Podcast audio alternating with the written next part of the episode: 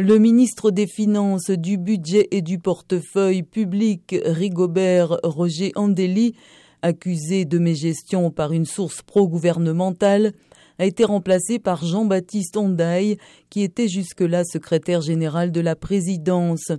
Le Premier ministre Anatole Collinet-Makosso, nommé après la quatrième présidentielle remportée par Denis Sassou Nguesso en mars 2021, reste à son poste.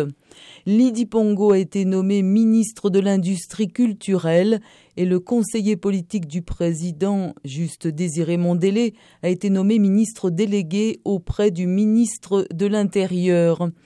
Membre influent de la formation d'opposition, l'Union panafricaine pour la démocratie sociale, Honoré Sailly, précédemment ministre de l'énergie et de l'hydraulique, hérite du portefeuille des transports et de l'aviation civile. Souvent présenté comme le dauphin de son père, Denis Christel Sassou Nguesso conserve le ministère de la coopération internationale et Lydia Jacqueline Nicolo a été reconduite ministre des petites et moyennes entreprises malgré son échec aux législatives en juillet.